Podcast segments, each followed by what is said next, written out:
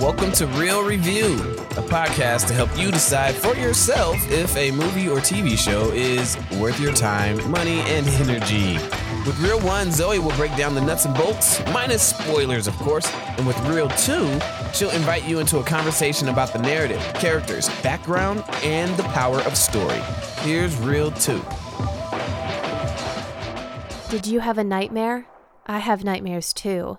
Someday I'll explain it to you why they came, why they won't ever go away, but I'll tell you how I survive it. I make a list in my head of all the good things I've seen someone do, every little thing I can remember. It's like a game. I do it over and over. It gets a little tedious after all these years, but there are much worse games to play. Katniss says this over her infant baby that she's rocking in her arms, while Peeta plays with their young son, and those are the final words of the Hunger Games series. And that is my favorite moment. To me, I think those words beautifully tie the whole narrative together in a fitting closing, a final page turned, and they resonate personally with me. My dad suffers with PTSD, and in high school, when I did a presentation on PTSD, I used those words from Katniss Everdeen as an example for explaining post traumatic stress disorder to my peers. I love the character of Katniss for many reasons. And with some of the faults of the Hunger Games plot and world building, I believe it is Jennifer Lawrence's portrayal of this character that makes those movies stand above the other YA dystopian fodder that was popular in the teen 2000s. Full disclosure, I never read the books, and to be frank, I've heard they aren't well written, so I don't have any interest in reading them. I could be swayed, however. But when I started watching the movies, I was hooked, instantly became a fan. I love the steampunk aesthetic, the way the film looks familiar yet out of time, like a mirror reality to our own instead of some distant future. I love the characters of Katniss, Peeta, General Snow, Haymitch, Don't Like Gale, but Nothing is Perfect, and many others. But like I said, I love the themes the Hunger Games play with the reality and hardship of revolution, the manipulation of media on mass populations, and the cost of war psychologically. So when I heard they were making a prequel, I was skeptical. I didn't even want to see it. How could they top such a great series that ended on a perfect note? Here comes the next tribute Ballad of Songbirds and Snakes. It's been about a week since I saw the film. I've had some time to think about the movie, its context in the series, and I have some thoughts I want to share with you. And you know the drill spoilers ahead. I'm going to review the general plot and touch on some things I think the movie did well and where I think it was lacking. And I'm going to wrap up with my concerns for the future of this franchise and where we are culturally in a world of remakes, sequels, and prequels. The movie opens on the words Part 1 The Mentor.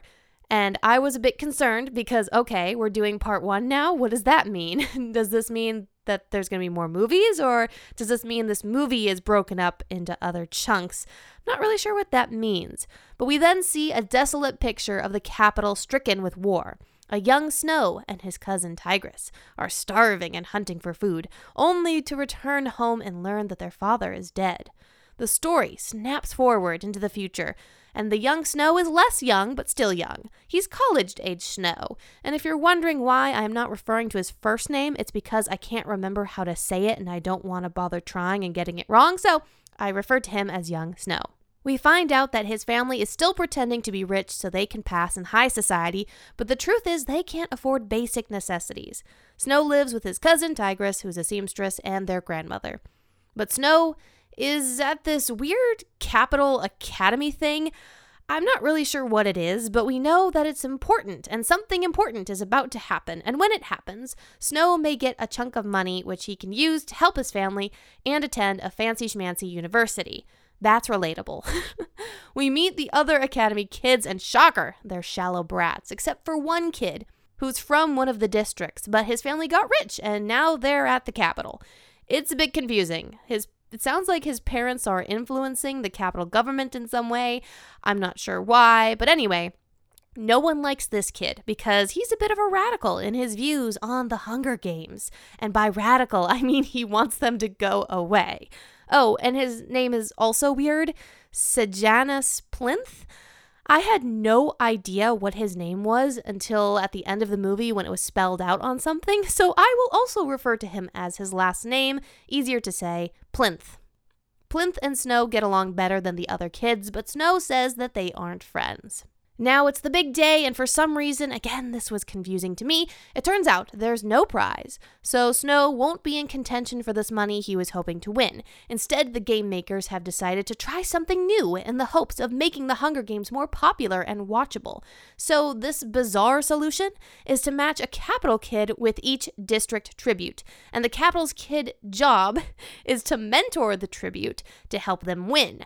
And whichever capital kid does the best job at mentoring will win win this important prize money. But that probably means their tribute would be the winner, right? One of the creators of The Hunger Games is played by Peter Dinklage, and his character name, I didn't know till I looked it up on Wikipedia, is Casca Highbottom. I wasn't sure if that last name was meant to be ironic or not, since Peter Dinklage is a little person. I was almost a bit concerned when they named him that. I was like, oh, okay then. But in any case, for some reason, this guy hates the Snow family and makes it his priority that Snow doesn't succeed or get this prize money and go to college. Each capital kid is a mentor. They're paired with their district tribute, and now Snow is paired with a skinny girl named Lucy Gray Baird. And Lucy is quite the firecracker. As she's walking up, she puts a snake in a girl's dress, causes a whole scene on camera, and then Lucy sings boldly to the camera that they can't take anything from her, like her spirit. Snow starts thinking about how he can win because he's desperate for that prize money, and with the advice of his cousin, he realizes he needs to get Lucy to trust him. Side note, this is where I thought we were going to see Snow start to manipulate Lucy and manipulate things for his own benefit. Another side note I am confused on what this Capital Academy thing was that these kids are in and why it's involved with the Hunger Games and the government. I don't understand the connections here between these things. And I don't understand why the Capital thought pairing Capital kids with District kids was going to boost ratings, especially because of this next part. At first, I thought this was a cool concept because it shows the beginning of the mentor role, which we later see with Katniss and Haymitch, where a previous winner helps train a new tribute. I thought this moment here in this prequel may be the beginning to that concept. The mentors are very involved with helping their tribute, but we notice Snow tries to help Lucy, but the capital kids aren't actually supposed to help their tributes at all. They don't really serve in any mentor capacity. They barely have time to talk to the tributes, get them supplies, or anything. Snow gets in trouble for helping his tribute, even though he was told to be the best mentor. I didn't understand why the capital would say, Here, help these tributes be successful, and then they basically make it a useless concept because the mentors can't do anything.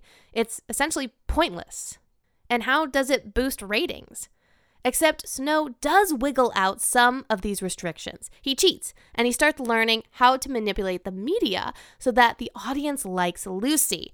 The more Lucy is liked by the audience, the more people will send money for supplies for her during the game.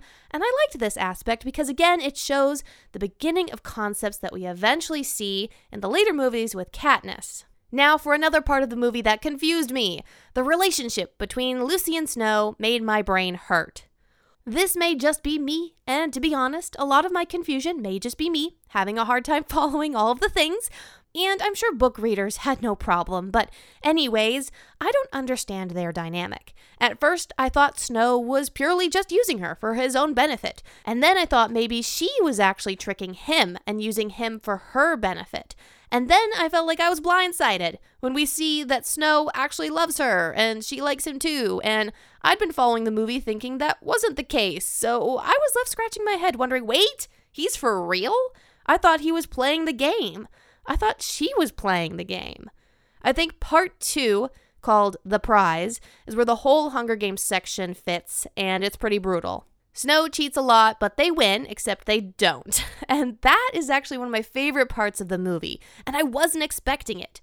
I thought they won. Okay, the movie's gonna end soon. Snow was gonna get his scholarship and his money, and Lucy's gonna go her own way or whatever. The movie's ending. But no, I loved this twist. Snow was caught. He was caught cheating and he actually had to deal with the consequences of it. He loses everything and is deployed as a peacekeeper. And he chooses to go to District 12, where Lucy is. And that's the moment when I realized, oh, he cares about her? And it wasn't for the prize money this whole time? Wait, wait, wait, wait. Who is Snow? Is he a good guy? Is he a bad guy? Is he complicated? And it's okay if you have complicated characters. It's okay to have morally gray people. It's okay to have an anti hero. And I just don't think the movie did a good job at trying to depict a morally gray character if that's what they intended. But anyway, I'll continue. This is part three The Peacekeeper. And I think my eyes were closed or I wasn't paying attention because I missed this and didn't realize the movie was now in part three. I thought we were still in part two. And I was like, man, this part two is going on a lot longer than part one. So I was just confused for the majority of this movie. Anyway, Snow isn't going to District 12 alone. The guy who wasn't his friend and now basically is his friend it's Plinth, but Plinth wants to end the Hunger Games. He wants to make change happen, which is why he's a peacekeeper. The reason for him becoming a peacekeeper confused me. Felt like plot contrivance. I didn't really understand why Plinth would think this was a good idea. Peacekeepers brutally beat up civilians, shoot people, and basically terrorize populations into submission. Why on earth did he think becoming one would be a good idea given his moral convictions. He, he's not one of those guys that can kind of do some bad things but for the greater good, you know, hide his identity and secretly do stuff on the side. Like, he, that's not the kind of person he is. He just has to charge forth and stand up for what's right. So, being a peacekeeper is obviously going to cause conflict. So Plinth and Snow are now best buds, and Snow loves Lucy. And this back end of the movie, part three, was the most confusing section of the movie and constantly left me wondering what is this and how long is this movie? If you're wondering how much longer a movie is till it ends, that's not a good sign. So Snow and Plinth, shocker of all shocks, have a disagreement over how to do good when you're a peacekeeper. And this made me want to scream at the movie. I was so confused. There are these creatures that are birds, which, if you press a record button, will record what you say and repeat it back to you, basically like a tape recorder, except it's a bird. Now, Snow and Plinth are putting them in cages to ship to the capital, and they have a big argument. Snow hits the record button on one of the birds, and I thought he did it intentionally because he notices the remote, looks at it, presses the button, and records some of their conversation. And then Plinth leaves, angry. Snow looks at the recorder, plays back the conversation, which has pretty bad evidence against Plinth for wanting to be part of the rebellion, and then Snow knowingly puts that bird with the recording of Plinth on the train headed to the capital. I'm sitting there thinking, oh, He's like backstabbing his friend. He's just using him to get an advantage. Okay, I, I see a little bit now where this is going. And then Plinth is hung for treason, but Snow looks shocked and horrified. Snow looks so guilty and horrified that he got his best friend killed like I said, even though he seemingly knew he was recording it on purpose and put it on the train. When he did it in the scene, I thought he was doing it so Plinth would get caught, and then he's upset that Plinth got caught. Like, dude, were you using him or not? And because he sent the bird, Snow gets recognized and he gets a promotion and he gets to go to District 2 and he gets to climb the ladder to get back into the capital where his family is. And he wants to do all that stuff but he's in love with Lucy for some reason, so he's torn between Lucy and the capital. Oh, this movie is all over the place with Snow. What are his motivations? Was he just using Lucy or wasn't he? Why did he do this to his best friend if he wasn't using him to help himself out? Like the actions do not line up at various points throughout the movie. I do not feel like I understood Snow at all by the end, like how he became to who he was when we see him with Katniss. I, I don't understand any of the connections here. And then at the end of the movie, it's so annoying and obnoxious because Snow and Lucy want to run away together into the woods, I guess, and it's super random. And basically, they have this whole confrontation, and she tries to run away from him, and he chases her and tries to kill her. Like, why is he doing this? Why did she do that? What is this movie trying to say? Why is Lucy doing anything that she does in this entire movie? I don't know what the book is like, but this reeks to me of bad writing, bad writing, bad writing. So, that is a poorly done, loose summary of the events in the Hunger Games movie and why I was confused throughout it. But you may have noticed I've barely talked about Lucy, so let's touch on her real quick. Her character confused me. Like I said, this movie confused me. She has a bizarre southern accent that Rachel Zegler does not pull off at all, and she's a Covey, which sounds like the movie's version of a gypsy, like a nomadic traveling person. But no other people in District 12 sound like her, so she seems so random and out of nowhere. And there are points in the movie where she's sassy and manipulative, and it seems like she's playing the game. She's using Snow, but then she isn't actually. And she's actually a nice person, and oh, she loves Snow, I guess. Her character is weird. I didn't connect with it, and it doesn't hold a candle to Katniss, obviously. And while some of the movie is based on a love story between Snow and Lucy, I never felt like they had a strong romantic chemistry or even an actual love story. I thought it was actually going to be the opposite of a love story, where they were trying to use each other, pretending they were in love, but actually neither of them weren't. But that's not actually what happened. But to be fair, in the Hunger Games movies, there isn't a huge emphasis on a love triangle between Peeta, Katniss, and Gale, which I actually think was a strength to the films, but there was that small undercurrent of tension between them. And personally, for me, the satisfying conclusion of when Katniss and Peeta came together at the end. And this reminds me, as I think about what I loved so much about the first movies, they had depth. There was a richness to the characters and a depth of humanity to those movies that I don't see in this one. Katniss goes through so much. All the characters do. It's brutal to watch, but in a way where you can connect and empathize with their struggles and root for them along the way, and you just can't really do that in this movie. Last thing before I move on, I wanted to point out, along with the bad writing and mid acting, this movie suffers from terrible pacing. What is pacing? Pacing is in any form of storytelling, from TV shows to movies to books, but it works differently between mediums, of course. Simply, it is the pace at which a story is told. It is how much space is between events in your plot, how fast your characters get from point A to point B. You want to hit a nice balance so your audience can follow along easily, but also stay engaged and paying attention. Slow moments in a movie should probably happen slowly, but not frequently, and big things probably need some tension and stress building up to it. This movie's third act is horribly slow. I was confused on where the story was going. I lost connection to the main characters, unsure of motives, unsure of goals, had a hard time following along. The pace was slow, and so getting from point A to point B took a while. And during that time, I'm like, when is this movie going to end and how is this movie going to end? I liked the first and second acts far better than that last one. But I don't want to harp too long on these things which made me want to scream at the screen because I didn't hate this movie at the end of the day. Despite the confusing characters, the bad writing, I think a large part of why I ended up liking this movie as much as I disliked it was the actor for Snow. Tom Blythe plays young Snow, and he kills it in this movie. Where the bad writing continually faults, his acting made me care about him, even when the script didn't, and helped me want to follow his journey while I was confused throughout it. I really liked him as young Snow. He carried this movie practically on his shoulders alongside the amazing Viola Davis. She eats it up as the game maker in this movie, an amazing villain. Loved her performance. And those were the two standout performances. Everyone else was pretty much mid, including Rachel. I did not like her accent, but her singing was really good, and I think that might be why she got the role. The fact that she can sing, and there is quite a bit of singing in the movie. Obviously, I love the aesthetic of the world of the Hunger Games, the steampunk out of time, science fiction elements. The world building is confusing, but vastly intriguing.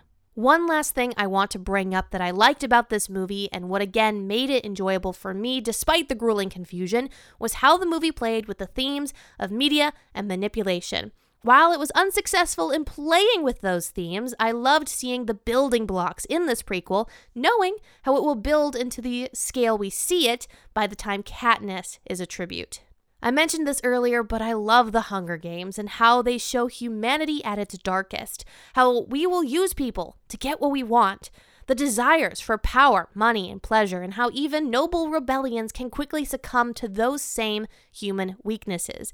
It is a great illustration of human nature the good, the bad, and the ugly. And as someone who loves talking about media, I love how the Hunger Games illustrate the use of media and how people can use media to manipulate narratives and manipulate the masses for a certain agenda. But this movie isn't as certain as the original series on what it has to say about those themes media, manipulation, humans' depravity. This narrative seems lost in itself, and I don't know if that's in the books or just in this adaptation and bad directing but there was so much potential to continue the legacy of the unique YA storytelling. And this brings me to the broader conversation of prequels, sequels, and remakes. It's almost a joke at this point because everyone, not just us film nerds, are seeing it. Hollywood is creatively bankrupt and nothing is sacred. Everything that was once popular is being redone, and not to say something new and not to say something new or add something special, but purely for the sake of banking on the original story's success. There are a few exceptions to this, and one exception would be Top Gun Maverick, a sequel to the iconic 80s film. They were actually to pull that one off with flying colors.